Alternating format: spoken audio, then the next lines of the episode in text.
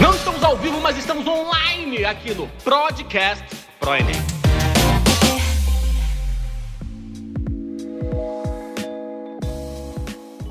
Alô, fala pro alunos e pro alunos de todo o Brasil. Que prazer tê-los conosco em mais um podcast. E hoje eu, Biro, mestre de História da Casa, tô trocando uma ideia com o nosso querido Arthur, mestre brabo da Física, pra gente poder falar sobre um papo, cara, que é polêmico. Como é que funciona esse negócio? O homem foi ou o homem não foi na Lua? Fala, seu Arthur. E aí, rapaziada? Salve, salve família, né? Tudo bem? Pô, muito legal, cara. Muito legal esse, essa iniciativa aí do, do ProEnem, desse podcast, que já tem vários, né, na verdade. O pessoal tá chegando agora e, e não sabia, esse é o primeiro. Olha, saiba que já temos alguns aí, alguns episódios muito legais, inclusive esse é o meu segundo, né? Já fiz um também com o Rifa, falando sobre, sobre o Big Bang e a constituição do universo tudo mais, muito maneiro. É, é, tô legal, tá bom, vamos ver, né, Biro, como é que vai ficar isso aí, eu quero saber eu quero saber se você vai, vai lançar esse contexto histórico aí para a gente ver se, se faz sentido, né? E eu vou, vou, vou tentar falar aqui um pouquinho da física, mas eu não quero já falar de cara para a gente deixar esse mistério. Será que eles pisaram ou não pisaram? Vamos deixar até o final para o pessoal ouvir, né? É claro, a gente não vai deixar o ouro logo de cara para a galera, né? Mas para a gente poder pensar esse contexto histórico, assim, eu acho legal, Arthur, porque essa ideia de viagem para a Lua ela não é um negócio do século XX, né? O homem sempre sonhou com a lua, a lua que já foi divinizada por várias religiões, por várias sociedades. Eu não sei se você sabe, mas lá no século XIX teve um autor muito famoso do século XIX chamado Júlio Verne. Ele escreveu um livro chamado Da Terra à Lua. Nesse livro ele narra aí um contexto, né, que depois da chamada Guerra Civil Norte-Americana, uma galera que entendia de canhão, é uma ficção, o chamado Clube do Canhão, eles resolveram projetar um canhão capaz de atirar um projétil para a Lua e mandar mensagens né, para os homens lunares, porque naquela, naquela época a galera achava que tinha extraterrestre na Lua. é, você, ao longo de muitos anos, você, você tinha aquela ideia do mundo, o mundo supralunar ser o mundo perfeito, né? Na época dos filósofos, bem, bem antes da, da ciência ser, ser encarada como uma ciência. E assim, um dos primeiros a, a a tentar é, é, incomodar um pouco essa teoria foi Galileu. Galileu já observava a Lua né, e percebia que, por exemplo, a Lua era imperfeita, a Lua tinha crateras, né? É, a Lua sempre foi um, sempre foi um objeto de, de muita curiosidade, né? Para o, para o homem. É, a Lua é fantástica mesmo. Eu sou fascinado pela Lua.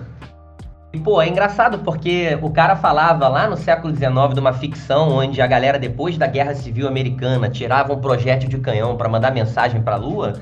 E no final das contas, 100 anos depois, durante a Guerra Fria, pouco após a Segunda Guerra Mundial, e aí já não é mais uma ficção, se torna realidade, foi justamente com muita tecnologia que foi desenvolvida para fins armamentistas e as missões começaram a verdadeiramente conquistar o espaço próximo ao planeta Terra, né? Teve um cientista alemão chamado von Braun que ele tinha projetado os primeiros mísseis balísticos do mundo, né? Inclusive para os nazistas, mas depois da Segunda Guerra ele foi parar lá nos Estados Unidos e ele foi o cara que projetou o foguete que vai levar as missões Apollo para o espaço, né?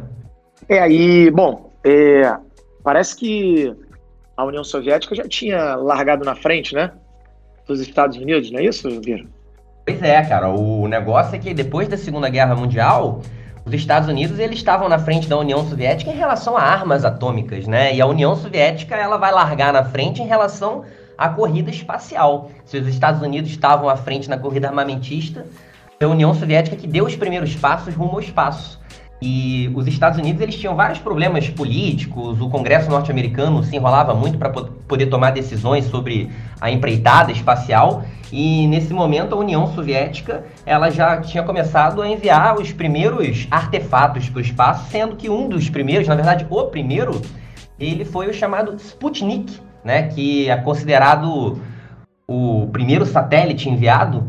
Inclusive Sputnik é nome de vacina russa hoje em dia, né? Significa, significa companheiro de viagem em russo, né? E a União Soviética, quando mandou esse satélite, você vê, né, cara, como é que é essa relação de, velocidade do desenvolvimento tecnológico. Eu fico de cara com isso. Cara, era um satélite que ele tinha o tamanho de uma bola de basquete, pesava uns 60 quilos, e a única coisa que esse satélite fazia era emitir um bip de volta para a Terra para poder a galera saber que ele estava lá circulando, né? E ele dava a volta à Terra. Depois a União Soviética já mandou o Sputnik 2 e aí já colocou ser vivo, né? Já teve um mamífero, a cadelinha laica. É, ela foi e não voltou, né, cara? Ela voltou, quer dizer, voltou morta, né? Mas os soviéticos já consideraram, não, a gente mandou um ser vivo para o espaço. E os Estados Unidos nada, cara, nada, nada, nada, até o momento que eles começaram essa missão espacial, mandaram o primeiro satélite, né, o Explorer. Depois, pouco tempo depois, eles já estavam mandando é, seres vivos, os Estados Unidos também enviaram. Mas a União Soviética chegou um momento que ela surpreendeu o mundo quando ela mandou um cara chamado Yuri Gagarin, que é considerado o primeiro homem a sair né, do planeta Terra, dar uma volta orbital no planeta Terra.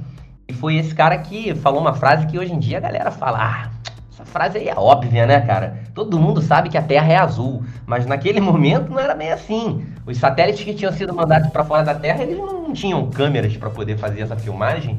E aí ele falou: a Terra é azul, é azulada, na verdade.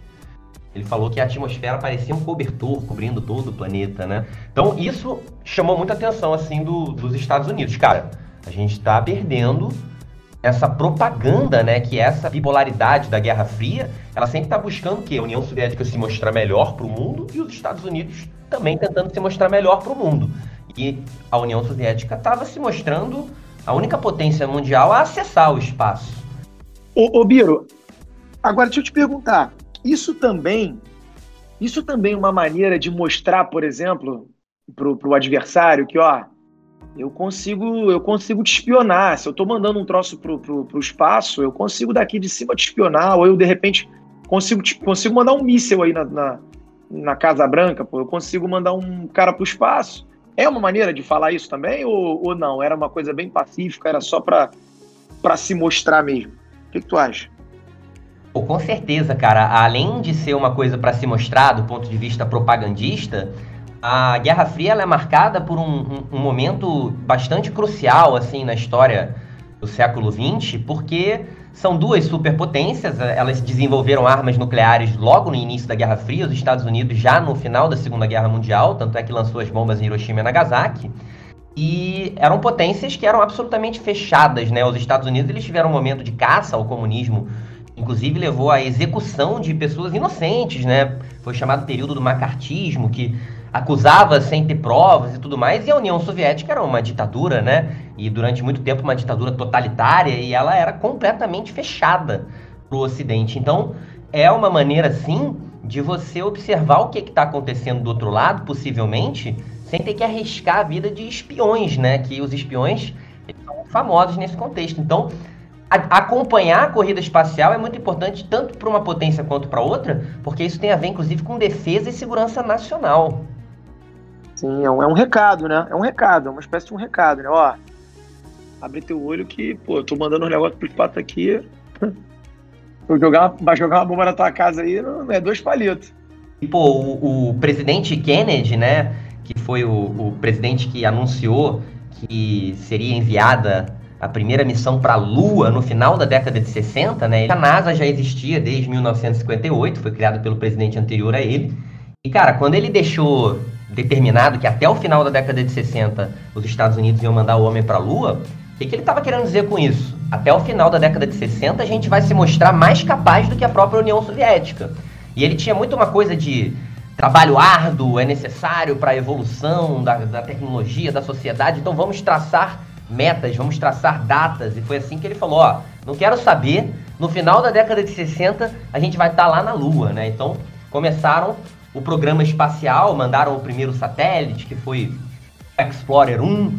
Depois eles também vão começar a mandar alguns seres vivos e em determinado momento eles vão inaugurar uma missão, né, uma missão da NASA que foi o projeto Gemini, que eles chamam de Ponte para a Lua, né? Foi um projeto que teve como foco ali preparar naves e preparar astronautas e testar essa galera para saber se verdadeiramente haveria condição de mandar essa galera para o espaço, né? Os Estados Unidos já tinham mandado é, astronautas e tal para poder fazer o mesmo papel que o Gagarin foi, Mas agora não é mandar para o espaço, como eu já falado, né? É mandar para a Lua. Então é uma missão que é muito mais complicada. Fala você aí para mim, Arthur. Como é que funciona essa parada assim de pô, mandar para o espaço é mandar aqui para a órbita, né? Ficar orbitando aqui bem próximo da Terra, mas beleza que a Lua está em órbita também, mas é muito longe, né, cara? É bem mais longe, né? Não é mais complicado isso não?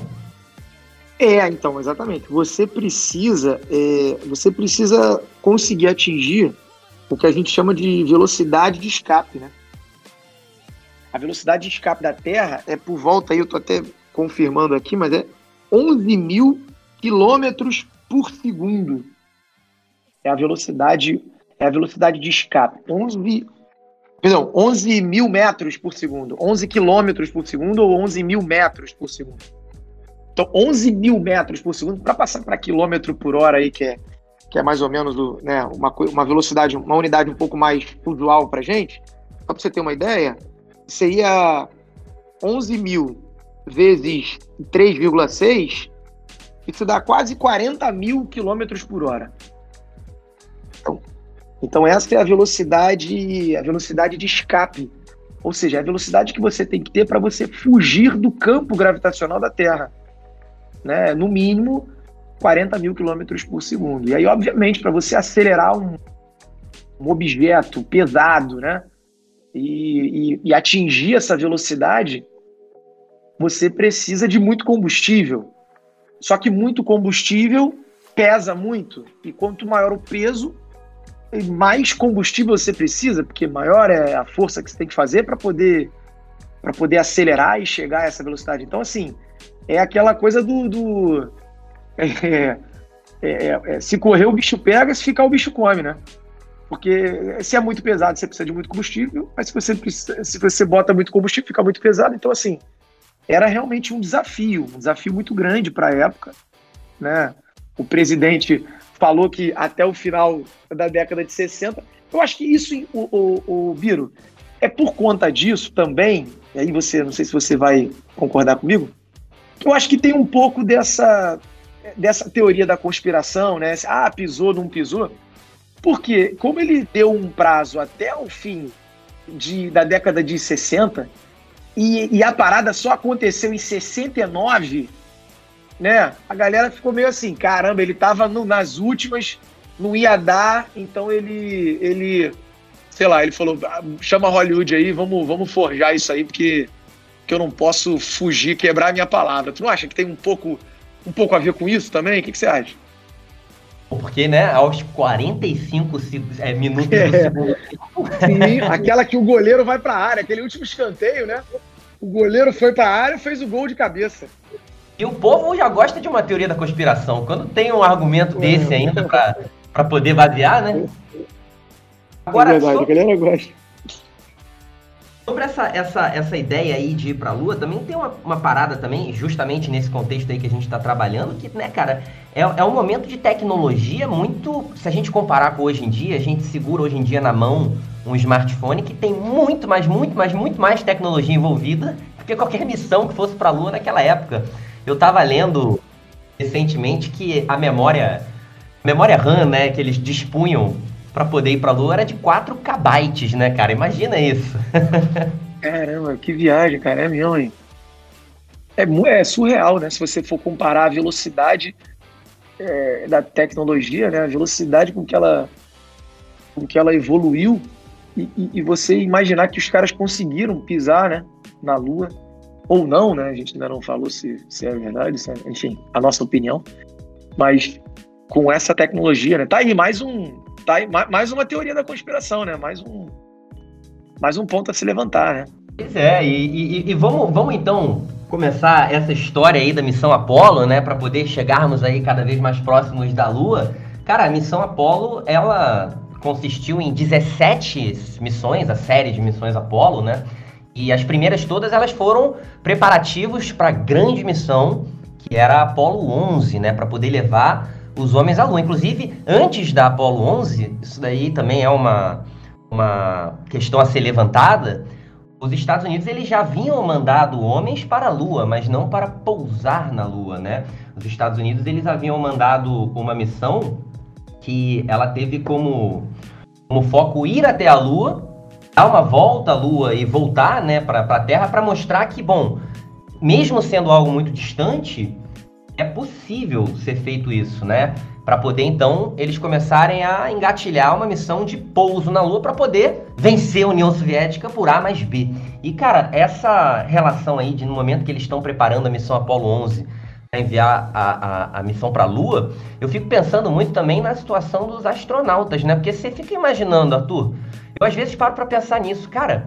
E pela primeira vez para a Lua, para pisar na Lua, como né, supostamente, pelo menos de acordo com o que a gente tem aí de teoria, que não é da conspiração, foi o caso do Neil Armstrong e do Buzz Aldrin, que inclusive dá aí o apelido do Buzz Lightyear do, do Toy Story. É muita coragem, né, cara, para poder fazer isso. Cara, eu, eu, assim, mas sabe que sabe, caiu uma coisa que, pô, é um sonho que eu teria, cara. Eu, eu, eu que eu realizaria, sabia? Se eu pudesse você pisar, você vê a Terra de um outro ângulo. Acho que isso deve ser o, deve ser o maior barato, deve ser a, a, a, maior, a maior conquista deve ser essa. Você conseguir nem pisar na Lua, mas você olha, conseguir olhar para o planeta Terra é, de lá da Lua deve ser, pô, deve ser incrível, deve ser uma experiência que, cara, não tem como descrever, né? Mas tem que ter coragem, com certeza, tem que ter coragem, porque o menor dos erros já era, né? Já era. Hoje em dia, hoje em dia já tem aí bilionário, né, conseguindo ir para para órbita terrestre para dar uma olhadinha para a Lua, né? Eu acho que daqui a pouco, daqui a pouco já vai ter isso aí, cara. Já já já, já tem, na verdade, né? Acho que paga um caro, mas eu acho que daqui a pouco de repente populariza isso Quem aí. Quem sabe cara. tu não consegue dar a tua bisoiada aí no planeta Terra ainda em vida? É, é já pensou, mano, hein? Pega um, pega um, um um cartãozinho aí de tipo aqueles passe livre, né? De BRT, né? os caras surge um desse. Não vale transporte, né? Eu vou, rapaz. Vale transporte, eu vou, hein? Eu vou, hein? Eu vou mesmo. Vamos lá. Supostamente o homem pisou na Lua. Foi o quê? Foi mais ou menos meio do ano ali, né? Em, em 1969 né? Foi ali para julho, agosto, né? Isso, foi, foi, foi do meio pro final do ano. E a galera vai posar 1969 e a missão ela contava com três astronautas, né? É legal também botar que os soviéticos eles chamavam de cosmonautas. Isso faz parte da Guerra Fria, né? Da bipolaridade. Cada um dá um título para os seus homens espaciais. Os Estados Unidos eles mandaram três astronautas, né? Pro, pro, em direção à Lua. Todos eles muito acostumados com aeronaves, mas aqui, né, cara, na Terra. E aí a missão ela tinha como foco, né, fazer algumas coletas da, do solo lunar, de determinadas rochas e tudo mais. E ela consistia numa aeronave, né, numa espaçonave que iria ficar orbitando a Lua. E um piloto, né, que era o Collins, ele ficaria segurando a aeronave, ele ficaria pilotando essa, essa espaçonave, enquanto o módulo lunar desacoplaria com o Neil Armstrong e com o Buzz Aldrin. E aí, acho que nesse momento já começa a surgir aí um, uma deixa para a gente poder colocar as conspirações em pauta, né? Porque quando esse módulo lunar ele pousa na Lua, as imagens elas vão ser tiradas, a gente tem fotografias e tudo mais. A galera começou já a olhar para aquelas fotografias e falarem assim: Cara, essa fotografia aí tem um monte de sombra que, pô, tá meio esquisito, né? Parece que o negócio foi feito num estúdio cinematográfico e dali começaram um monte de teorias. Pra essa teoria aí, a gente tem alguma maneira de refutar essa ideia das sombras de estúdio? Então, o solo lunar é um solo bastante irregular. Né? E, então, como você tem um solo muito irregular e, e com algumas fontes de luz, isso vai gerar sombra para tudo quanto é lado, né? Porque você tem um morrinho do lado de cá que gera uma sombra para lá, mas aí você tem fontes de luz é, de, é, espalhadas e aí você com esse com essa com esse monte de morrinho, né? Um monte de irregularidade naquele solo, você acaba tendo sombra para tudo quanto é lado, né? Então esse é um problema que isso é um problema que é de fato não seria assim que você estaria batendo o martelo que foi conspiração, de que, o, de que o homem não pisou, que é uma conspiração. A gente poderia dizer que essa, essa teoria da conspiração aí, ela é facilmente refutável, né? Não é uma das teorias assim mais complexas. É. Não, não, isso aí é, é facilmente é, provado. Você coloca lá diversos, é, diversas, é, é, diversos objetos irregulares sobre um determinado plano e você ilumina, você vai ver que vai, você vai ter sombra para tudo quanto é lado, de acordo com a gente vê no, nas fotos e nas filmagens. Isso aí poderia, inclusive, ser reproduzido aqui no planeta Terra como, como exemplo de que, cara, ó, tá funcionando aqui, tá funcionando lá também, e aí já refutava de uma vez por A mais B, né? Se não me engano, aquele programa do Caçadores de Mitos, acho que eles chegaram a fazer isso. Chegaram a, a provar que, que com solos irregulares você consegue ter essa variedade de sombras. E, e, e, aí dessas teorias da conspiração aí, na tua opinião, qual que é aquela que você acha assim que é a mais a, a, mais cabulosa assim, aquela mais mirabolante de todas? Cara, então tem algumas, né? Por exemplo, é... o que eu acho curioso é, é por exemplo, a, a galera apontar falhas, falhas no, no, nas filmagens e tal, erros de filmagens do tipo ah, uma coisa ali no fundo parece ser um, parece ter uma câmera, reflexo no, no, no capacete do, do, do, do astronauta, não sei se era o, se era o Buzz, se era o, se era o Armstrong, mas um reflexo que poderia ser, sei lá, uma luz de estúdio. E, cara, assim, você da tua casa, né, vendo esse videozinho no YouTube, você apontou esse, essas irregularidades, assim, você acha mesmo que a União Soviética, que isso foi transmitido para todo mundo, né? Todo mundo teve acesso a isso, certo, Bicho? Todo mundo assistiu. E aí. Foi transmitido. Foi transmitido, Inclusive, pois é. Pro mundo. A transmissão ela, ela, ela, foi marcada ali por aquela frase que eu acho que o Neil Armstrong deve ter ficado muito tempo ali praticando aquela frase ali, para ela ficar bem lacrante, né? Bem lacradora na frente do espelho, aquela um pequeno passo para o homem, é. um grande salto. Isso, perfeito. E exatamente, assim, é, pô, e você imaginar que você na tua casa vendo o YouTube, você percebeu todos esses erros e, pô, a União Soviética não percebeu nada. Ela viu e não falou nada, ficou quieto. Acho que se tivesse um erro tão gritante assim de filmagem, um erro tão bizarro de uma câmera passando no fundo, algo do tipo, o primeiro a apontar esse erro seria a União Soviética. Né? Até afinal de contas, é, isso não foi bom para ela. Estavam os dois disputando esse, essa corrida, né?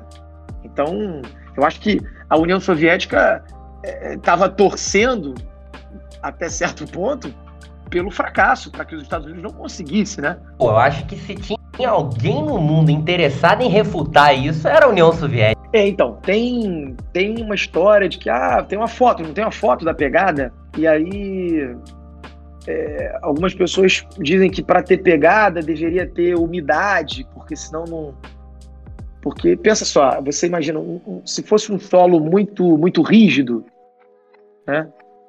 É, por exemplo, um chão de, de pedra mesmo, assim, você pisa, você não deixa uma pegada. Agora, se essa, se essa rocha, se esse chão tivesse úmido, né? Por exemplo, quando, sei lá, quando você está andando ali perto da, da orla ali da praia ali, quando a, aquela a onda passa pela areia e aí fica aquele chão liso, úmido, né?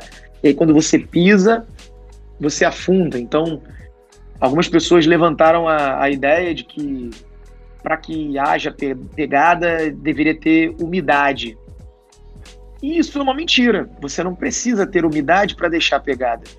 O que acontece é que o, o, solo lunar ele era um solo que tinha uma areia muito fininha, né? Por exemplo, sei lá, imagina uma maisena.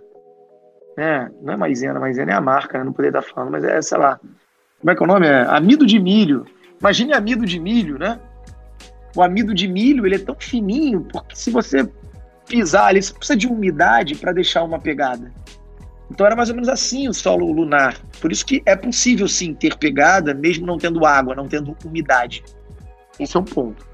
Agora, uma coisa que também o pessoal talvez não saiba, Obiro, não sei até se eu estou antecipando um ponto, um, um ápice aqui da nossa conversa, mas é que a Apolo 11 não foi a única, não foi a única é, missão que teve êxito em pisar na Lua, né? A gente teve outras missões. O homem já pisou na Lua várias vezes. E muitas pessoas não sabem isso, né? acham que o homem só tinha pisado uma vez. O homem já pisou várias vezes, tá? É... Eu acho que o que se discute de, de o homem ter pisado ou não é da primeira vez, porque não há discussão alguma se o homem já pisou na Lua. Que o homem já pisou na Lua, isso não tem como dizer que não, porque na Lua você tem, por exemplo, retrorefletores que foram deixados pelos astronautas para que qualquer, qualquer é, astrônomo, qualquer pessoa do planeta Terra, claro que tenha instrumento para isso, consegue mandar um feixe de luz para lá, para a Lua, bater nesse, nesse refletor e esse feixe de luz voltar. E com isso você consegue, por exemplo, medir a distância da Terra à Lua. Então existem esses instrumentos lá. Então, assim, que o homem pisou é um fato. Eu acho que muita gente. Então, vamos separar aqui. A, a, a teoria da conspiração tem que ser separada do seguinte: se por acaso você está escutando esse podcast acreditando que o homem nunca tinha pisado na Lua, não. Isso não tem como discutir. Tá? O que é discutível é caso é se o homem realmente pisou na Lua naquela primeira vez. E aí tem, por conta disso, né?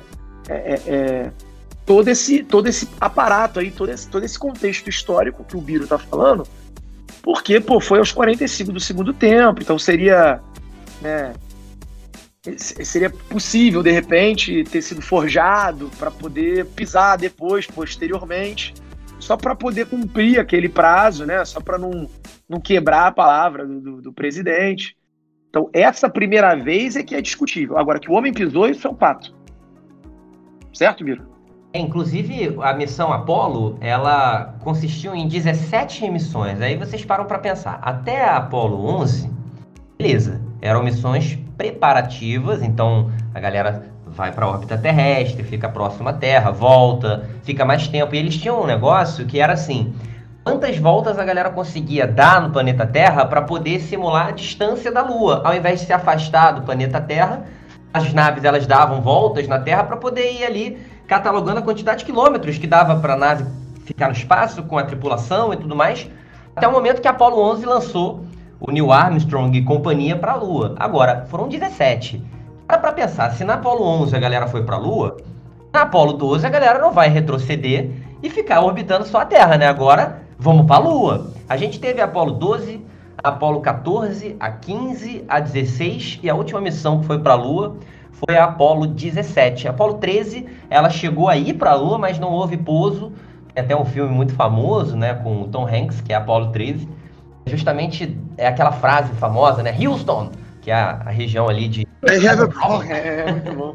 E aí a gente tem, tem, tem que considerar, inclusive, que não foi só é, homens que pisaram na Lua e módulos que pousaram e saíram, né? Na Apollo 15, se eu não me engano, foi deixado inclusive um veículo na Lua e a Apollo 15 ela foi considerada a primeira missão lunar que teve também uma missão veicular em solo lunar.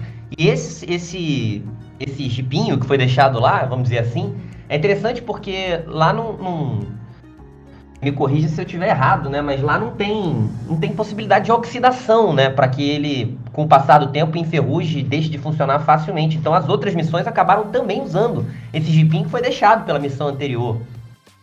Sim, lá não tem, não tem ar, né? Não, não tem oxigênio, né? Não tem atmosfera. Inclusive, tem um vídeo, que esse aí o pessoal pode, pode até. É, pode até acessar aí a internet e procurar esse vídeo que é um vídeo do astronauta deixando cair lá uma, um martelo e uma pena. E como na Lua a gente não tem atmosfera, né, você não tem a resistência do ar, todos os corpos caem com a mesma aceleração. Né? E aí, sem a resistência do ar, eles vão chegar ao solo ao mesmo tempo. É obviamente se você deixar um martelo e uma pena caírem aqui na Terra, o martelo vai cair primeiro porque a resistência do ar ela não é desprezível para a pena. Né? Então a pena vai demorar mais por conta da resistência do ar. Mas se não tivesse o ar, a pena cairia junto, junto com o martelo. Então, na Lua eles fizeram esse teste, né? comprovando o Galileu e tudo mais, que essa teoria, essa ideia da aceleração ser constante para todos os corpos, começou com Galileu, né? Newton, quando, quando escreveu lá o livro dele, o, o princípio, ele já tinha, já tinha esse conhecimento. Então, todos os corpos caem com a mesma aceleração. Obviamente, na Lua, a aceleração é menor, né? Por isso que os caras andando na Lua parece que estão, sei lá, saltitantes, né? E aí parece estar tá meio em câmera lenta.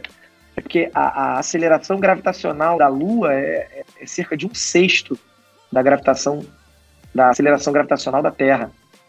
Então é aproximadamente 1,6 metros por segundo ao quadrado. Então você deixa o objeto cair, ele demora um pouco mais para cair, né? Se você olhar o vídeo, você vai ver esse vídeo, né? O martelo e a pena caindo mais lentamente do que cairia aqui na Terra. O que, por exemplo, para a época seria bem complexo fazer esse tipo de, de, de filmagem, né? E, e seria, seria bem difícil você você fazer, forjar essa, essa imagem, esse, esse, esse, vídeo. Esse vídeo tem na internet. Se você botar lá martelo e pena na lua, você acha o vídeo. É fácil achar esse vídeo. Já viu esse vídeo, Bira? Eu não vi esse vídeo, mas eu já vi um vídeo que ele foi. E acho que, inclusive, naquela época nem deveria ter tecnologia para poder fazer isso aqui na Terra. Talvez tivesse, mas não sei. Mas eu já vi um vídeo parecido com esse, com a galera pegando aqui na Terra mesmo uma câmara de vácuo, né? E aí eles fizeram dentro de uma câmara de vácuo para poder simular também sem a resistência do ar. Mas na Lua eu acho que seria um ambiente mais propício para isso, né? Sim, sim. A, a, é, esse é o vídeo da BBC, né? Que tem da bola de boliche e penas. Esse aí. Muito bom também, muito famoso. Muito bom, famoso esse vídeo. E, mas na Lua eles fizeram, é, então, eles fizeram lá, não precisava da câmera de vácuo, né? Porque lá não tinha atmosfera. Então, realmente, os corpos é, caíam ao mesmo tempo. Você pode fazer esse teste em casa. Inclusive, tem um teste bacana para fazer, Biro. Ó, pega um caderno, pega uma folha de papel. Deixa o, o caderno e a folha de papel caírem da mesma altura.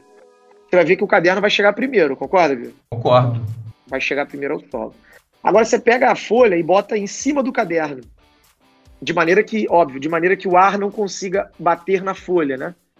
O, a folha seja menor né, do que o caderno. Coloca essa folha em cima do caderno e deixa esse conjunto cair de uma certa altura.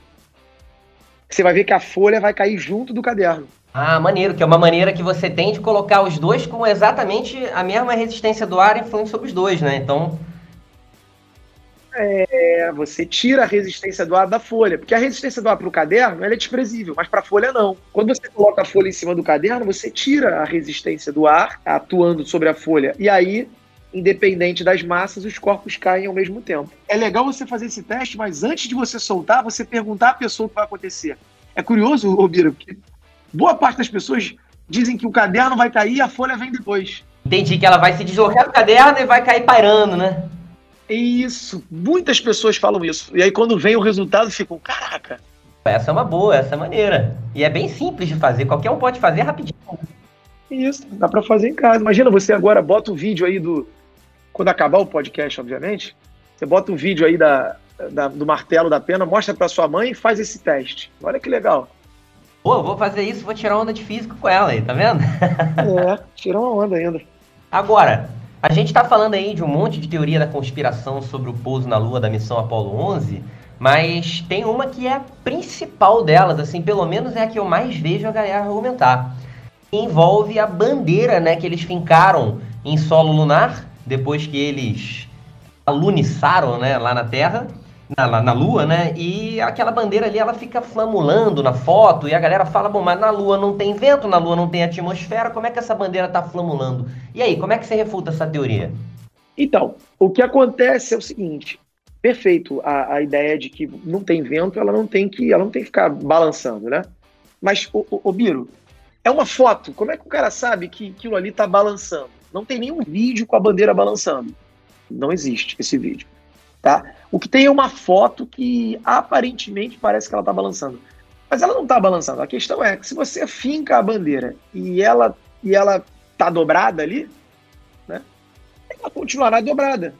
Vai acontecer isso. É porque, como você não tem vento, você não tem ar, né, esse, você não, não vai ter nada batendo na bandeira. Então, do jeito que você deixar, ela vai ficar. Só que essa bandeira ainda tinha um aramezinho, né? Uma coisinha para deixar aquilo. para deixar ela esticada, né? E, e o fato dela, dela parecer que está balançando é isso. É porque na hora que você finca a bandeira, você está mexendo no mastro, né? você tem uma, uma propagação de energia. Se você mexe no mastro, automaticamente essa bandeira vai mexer. Né? E, e, e aí ela mexeu, enfim, vai ficar daquele jeito, porque você não tem nenhum vento ali para poder modificar, ela vai ficar daquele jeito. Então, parece que ela está balançando, mas a gente tem que lembrar que aquilo é uma foto, né? Hum, você não tem continuidade. Aquilo foi um momento que você registrou em que ela estava amassada, que ela estava dobrada, enfim. Não necessariamente é o vento bateu nela e deixou ela balançando. Eu, eu, eu vou te falar que eu tenho uma, uma teoria minha, não é da conspiração não, tá, rapaziada? Pelo amor de Deus, é uma teoria de refutar essas teorias da conspiração, mas aí é só minha, tá? Não vai levar a sério não. Mas eu penso muito o seguinte, eu, Arthur, gosto muito de filme antigo, sabe? Amarra em filme antigo. E, pô, cara, você pega os filmes antigos do Star Wars, aqueles primeiros filmes, você vê os efeitos especiais, beleza, pra, é, pra galera da época eram incríveis aqueles efeitos especiais, inclusive tem muito disso, né? A gente sempre quando vê um filme que tá lançando agora, a gente fala, cara, onde é que a tecnologia de, efeitos especiais vai parar, né? Aí daqui a 5, 10 anos a gente vê e a gente fala, pô, não era tão bom assim, né? Então hoje a gente vê esses filmes de antigamente que tentavam ali simular alguma coisa high-tech, né, de alta tecnologia, pô, cara, fica muito aquém da realidade quando a gente olha, né? Então, os, o, o que a gente tem, assim, de vídeo já depois da Apollo 11, né, das, das missões posteriores e tal, a gente percebe que, cara, não é algo que você vai dizer que, pô, foi feito pela tecnologia cinematográfica da época, porque a tecnologia cinematográfica da época, pelo que eu percebo nos filmes que eu vejo que são filmes da época de Hollywood, ela, ela não, não, atingia aquele grau de perfeição. Não, é, é verdade, não atingia, exatamente. Dá para perceber que aquilo ali é um, pô, é um filme, né? Aquilo ali é uma ficção, aquilo ali não é a realidade. Dá para perceber exatamente a tecnologia da época. Hoje em dia, se fosse hoje em dia, tudo bem, né? A tecnologia de hoje, pô, realmente, né? Você se confunde até. Mas, mas na época não dava para você forjar aquilo tudo, cara. Né? Ficava muito difícil. E é curioso você tá falando, né? Da gente, da gente olhar a tecnologia hoje em dia, né? E pensar, caramba, na época, na época aquilo era incrível, né? E hoje em dia tu olha e fala, Pô, que tosqueira, né, cara? a tecnologia evoluiu muito. Eu lembro a primeira vez que eu vi o Chapolin e o Chaves no mesmo quadro, eu falei, caramba, como isso é possível, né? O mesmo ator, né? Como é que eles fazem o ator? É, o seu barriga e o nhonho, né, cara? Caramba, que incrível, como é que eles conseguiram, né? Uma tecnologia avançadíssima. E hoje em dia tu vê uma tosqueira danada. Mas... E a galera faz isso em rede Mas é isso, você né, levantou cara? um ponto muito importante. assim. Agora. Mas você levantou um ponto muito importante, é. cara. Realmente, não dava para, não tinha tecnologia para você poder criar um filme tão, tão verídico assim. É, eu, eu, sempre penso nisso, assim, quando eu vou, vou, vou querer, assim, refutar as teorias, porque já chegaram para mim, cara, muitas pessoas. Você já teve essa, essa... Você como professor de física, imagina que viva isso quase que semanalmente, né? Gente que chega para você querendo refutar isso. Já aconteceu contigo? Já aconteceu já algumas vezes, assim, mas hoje, hoje em dia o pessoal não fala muito mais da Terra, da, da, do homem ter pisado na Lua, não. Hoje em dia o que, o que mais aparece é o, é o terraplanismo mesmo. O terraplanismo é, é o que mais a galera tem. Mas não pergunta assim, eu não, ainda não tive nenhum aluno que chegou para mim abertamente e falou: ah, eu sou terraplanista. Ele simplesmente, professor, mas os terraplanistas falam isso, como é que a gente. É, como é que a gente debate com isso, entendeu? Mas assim, nesse, nesse estilo. Entendi, entendi. E, e aí a gente tem, né, cara, agora recentemente, né, ainda durante o governo do Donald Trump, ele, porque a última missão lunar, ela foi a, a Apollo 17, né? A Apollo, ela estava programada para ir até Apollo 20 tanto, mas na época ali da década de 70, na Guerra Fria, começou um período que eles chamam de distensão. É um período em que se reduziu muito a dinâmica de corridas, né? De corrida armamentista, de corrida espacial. E eles acabaram assinando acordos e descontinuaram a missão Apollo. Agora, Trump, agora no último, né, último presidente americano, antes do Joe Biden, ele pediu para a NASA acelerar o projeto Artemis 3, né, cara, que é um projeto que até 2024 ele pretende um retorno à Lua. E ele dizia que a, a, o projeto ele tem um, uma propaganda, né, de dizer que a Lua agora eles vão para ficar, né? Agora a ideia é criar algum esquema na Lua de poder dar um próximo passo a partir da Lua, porque agora se fala mais é de Marte, né? Parece que a Lua ficou para trás. Sim, agora, agora eles querem pisar em Marte, né? Porra. Então, Legal, né, cara? Legal. Eu torço muito, cara. Eu torço muito para que isso aconteça, porque eu acho que, né, eu como sou um cara da ciência, eu fico eu fico eu fico embabacado. Eu acho incrível, cara, como é que como é que a tecnologia vai evoluindo, como é que o homem vai dando um passo de cada vez e vai conquistando aí esse esse sistema solar para daqui a pouco conquistar o universo, para a gente poder, sei lá, entrar num buraco de minhoca aí, né? A gente conseguir pô, chegar a uma outra dimensão, enfim, eu, eu acho eu acho muito bacana. Eu, eu gosto bastante dessa dessa ideia de, de sempre de sempre desbravar aí o, o, o cosmos, né? E torço para que cada vez a gente consiga dar um passo maior.